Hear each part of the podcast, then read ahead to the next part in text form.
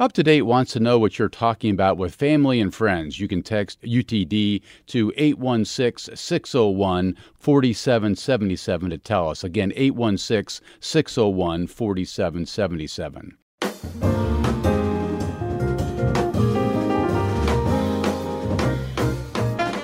Well, Kansas City based Make 48 is a 48 hour competition where teams are presented with a challenge and tasked to build a physical prototype create a, a sales sheet, produce a one minute marketing video, and pitch their big idea to a panel of judges. Make 48 is also a reality based TV series on PBS. This past fall, Make 48 hosted the competition at the Kansas State School for the Blind in KCK. With access to expert tool technicians and high tech equipment, competing teams had the power to build almost anything. But the key was collaboration. To build anything, different skills, materials, and equipment equipment have to come together to create a final product. The winning team was presented with a $2,000 check. It will also advance to the Nationals in March of this year at UMKC. Now, a conversation with the creator and CEO of the show. That's Tom Gray. Tom, nice to have you. Welcome. Steve, thank you for having me. Also with us is a participant in this competition involving the Kansas State School for the Blind, and that's Lyra Thompson. She was a member of Team Little Red Hens. Lyra, nice to have you. Welcome. Thank you for having me. Where did that name come from? Little Red Hens? I mean, I just thought it's like the theme. We already knew the hint was something to do with chickens, and I thought it kind of sounded cute because it was all girls on our team, and it, it's fitting because the story of the Little Red Hen is she does all the hard work. So. And you're talking about the fact that this competition that you engaged in was working off of a theme, which was chickens in the kitchen, right? That's part of what your point is here. And that was the only information we had prior to actually coming to the event. Okay, so chickens in the kitchen. What did you do with that, Lyra? What what did you build? Uh, our pitch. We found out our the challenge was to build a thing that can hold. It's like an egg container for fresh farm fresh eggs that you can keep at room temperature ah. compared to ah. store bought eggs. Ah. And so we needed to create it could be like a shelf or some sort of contraption that could dispense it, but it didn't have to. It just needed to hold and display the eggs that you can keep on your counter. I just am kind of curious how much fun did the little red hens have in putting this thing together? It was definitely a lot of fun, and I had one of the team members I already knew. She's like my best friend, and then the other team member I'd never met her, but like she was really nice and really fun, and we got along great. There were it was definitely stressful at times too, but it was a lot of fun. I was just going to ask you. You only had 48 hours here, so so stress is probably part of the equation yes. here, right? How did you handle that? Uh, well, I think we were all kind of at different levels of stress. Like, I was one team member, she was stressed, and then that was kind of making me more stressed because it's like just the energy. And there was like the last night, the the final Saturday night, where it was like we only had like less than 20 hours left it was like very much we gotta we still have a lot to do we have this whole list of things we need to do and it seems like we're not gonna have enough time to do it but then we woke up the next morning with like a new energy ready to get everything done and we managed to get it all done with like a little bit of time to spare so well, Tom Gray, is that what you do here? You stress out people for a living, it sounds like. That's what you do at Make 48. Uh, yeah, Steve, it's the ultimate job to, to watch these people go through all the all the uh, the ups and downs of, of a pressure cooker. You yeah. know, they're in there and uh, we do ambush them with the challenge and that criteria right before that clock starts, and it's up to them to to ideate. Uh, they've got to meet with those patent attorneys, make sure they're not infringing other people's IP. But they've got the experts all around them to do anything they require. So you came so, up with this theme for this competition, chickens in the kitchen. Yeah, yeah. Who came up with that, and what were you thinking when you offered the teams this challenge? Yeah, we obviously knew that uh, we're working with the visually impaired community, so we wanted to make something fun. Mm-hmm. And uh, my background, and actually, my wife and I actually have a working farm, and we have you know up to sixty laying hens. And people don't know that you, know, you can leave farm fresh eggs out on the counter because they're not washed, right? Mm-hmm. And a lot of um, people that do that have very artistic ways to display them. So we thought, let's do something that involves an animal. So we brought in live chickens to, to the competition, so the teams got to touch and feel those and, and ideate with the chickens. Um, but then it allowed the teams to be very artistic or very engineered based because the product could dispense an egg if it wanted to. Mm-hmm. So we we saw six different teams create some pretty unique concepts based around this this idea concept. Uh, Lyra, how did you uh, your team arrive at your concept for what you wanted to do for dispensing these eggs that you were describing to me a few minutes ago?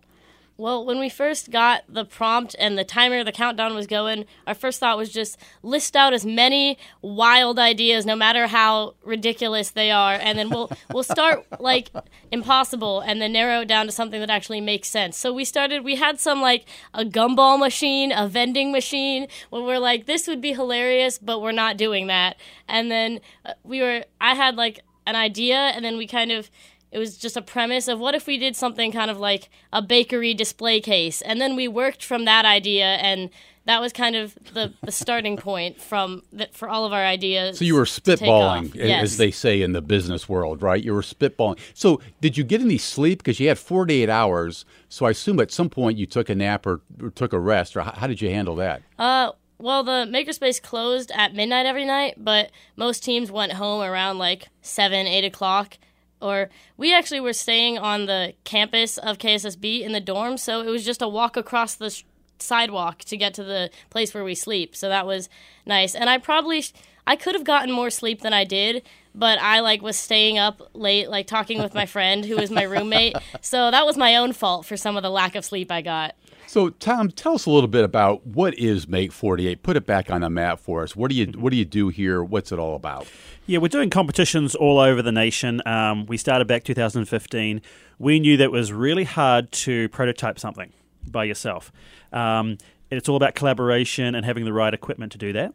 So we uh, started. You wanted, doing, you wanted, to push that idea forward through yes. your show. It sounds like. Yeah, we actually didn't start as a show. We started as a real life competition. Myself and three co-founders here in Kansas City. Um, but we wanted to teach people all in that really condensed time all of the aspects you need to to prototype something to show the world what you're thinking. Right we found that everyone has big ideas, but to make it real was really challenging. It, it, there's a big leap from the idea to yes. actually producing a yeah. product, right? And that's the same in business. You know, you mm-hmm. got to have your proof of concept.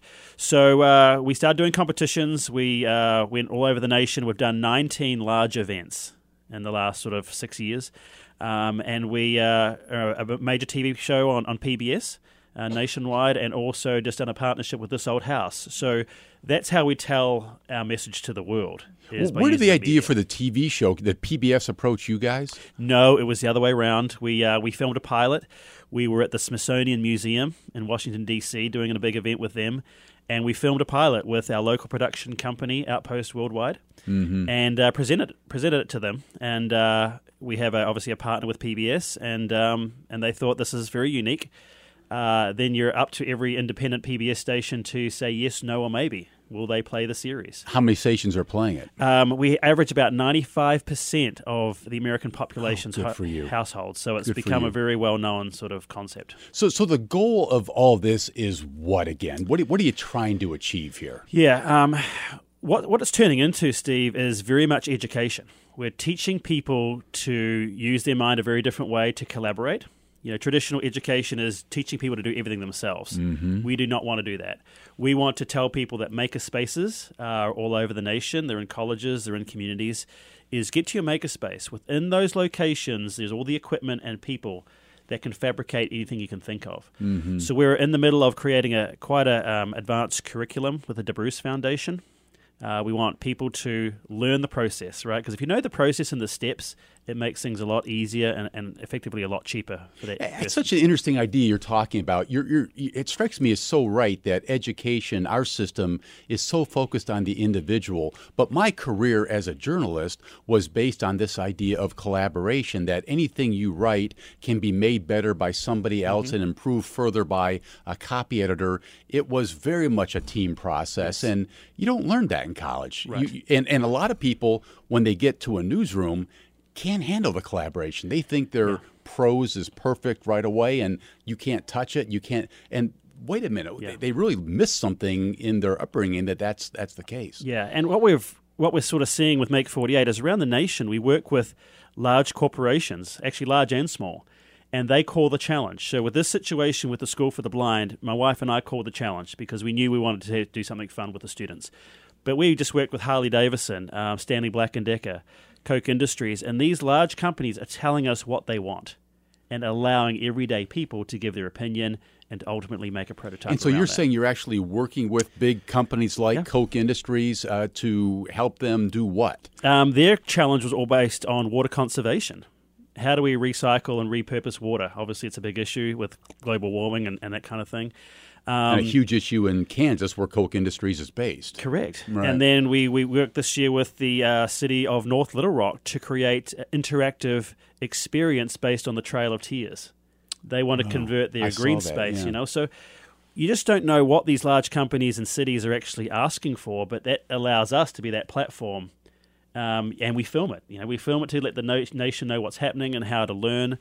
Um, so it's becoming something a lot bigger than what it started to be. What are you finding to be some of the big roadblocks that need to be overcome for teams to come together to collaborate in a successful way? Um, I think the roadblocks we sort of touched base on it a little bit is the fact that um, be open and ask questions. You know, when we get teams come together, that's often they think they have to build stuff because that's traditionally how these events have gone before. So it's become sort of one of our big missions is to get to every nonprofit, every underserved community, and tell people you're almost welcome to do this.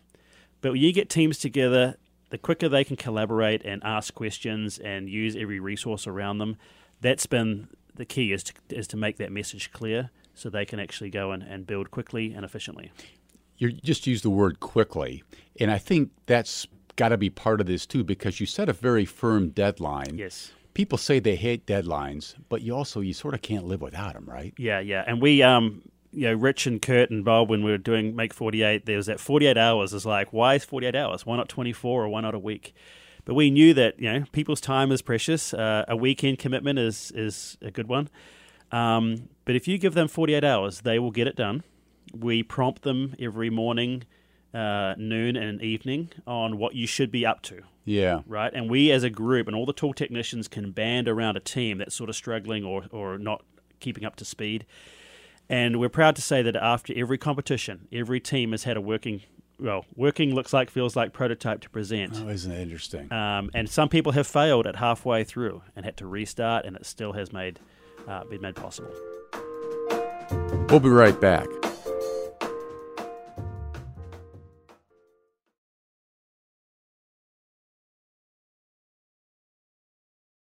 Uh, Lyra, I'm wondering if I can ask you a hard question. I mean, this idea that we're talking about here of the power of collaboration, the power of teamwork. What did you experience as you guys went about responding to this chickens in the kitchen challenge that you were up against? How much did did the team, how much that did that working in collaboration with others help you achieve what you wound up achieving here? Well, I think with the first when we were just spitballing ideas, we all had our own different ideas and like different things that we thought would like work or not work. And then when it actually came to planning and planning the design and planning how to build it and go about it, we had like one girl on our team was really good like artist and so she drew a lot of the art and like our logo for our product and then like we all just we played to each other's strengths and i think it was a really great team. Obviously there were a lot there were some moments where there were some little like like spats little arguments of like oh we should do it this way or like one of us was really stubborn on i really want it to be this and then one person didn't agree and so we had to work around those a little bit. But we i think it was definitely i was happy with my team and i think we did a great job working to with each, our own strengths You know, Tom, I'm not sure you can say it better than we tried to play to each other's strengths. That's sort of that's sort of exactly in the pocket here, isn't it? Yeah, yeah. And Yeah. what we did also, Steve, is the DeBruce Foundation was a big partner of this uh, competition, and they're big on the agilities. And at the beginning of the competition, we made sure each team knew their passion, knew what they were good at, and that's what we that, that's what they set their own personal boundaries towards. So, you know, we don't want four engineers on a team. Right, because you're all going to have the same opinions and fight. Right. You want someone who can effectively sell it to communicate to the judges. You want someone who's an ideation person, um, someone who's very artistic, who can make that video. So you really, when you pick your team, you want to make sure you have your strengths, they're different, um, and that you thrive and, and move towards them. Uh, Lyra, do you recall how you guys overcame your disagreements? You said you had that one disagreement about someone was really dug in on what they wanted this thing to look like. How did you move past that? Well, the argument in that I'm like thinking specifically, it was about like our slogan for what we put in our video, and I really wanted one idea, and then like the others were kind of like, uh, we like this one better, and then it actually took. Uh, we met with like a focus group that was just like two people that kind of we shared our ideas with and they gave their feedback and then something that like they said kind of made me agree with everyone else and be like okay yeah hearing them word it that way i i see it now so Okay. it kind of just took That's other neat. people's feedback to and like getting different opinions You know, I, I'd be remiss if I didn't ask you. You're you're with the Kansas State School of the Blind. For those of you who are visually impaired, what more of an added challenge was there for you to come up with something of, of a product in this Make 48 competition? Um, I don't know. Like with this type of event, there's not really. I didn't like feel blind in that moment because all the tool techs are doing all the hard work and like using the machine. So there was nothing really where I was at a disadvantage or I couldn't do something. And I think that was kind of like what they were trying to achieve with this is that no one was at any disadvantage. We were all at an even playing field, whether you were totally blind or you had like a lot of remaining vision. You the goal was still you can still have all the good ideas and come up with them and communicate that to the people that actually build it. So, So- I really don't think that there was a lot of disadvantages there. So just to be clear, so you had these technicians who were there to actually help implement some of the ideas that you guys came up with. Yes. And Tom, is that that's not typical in every competition? Is no, it? it is, Steve. Well, it is. It is Yep. comp- uh, We treated this competition just like every other city. The teams are not allowed to run any equipment for safety reasons and skill levels. So we, we treated these students exactly how we've treated every other competition, and it was really nice to see.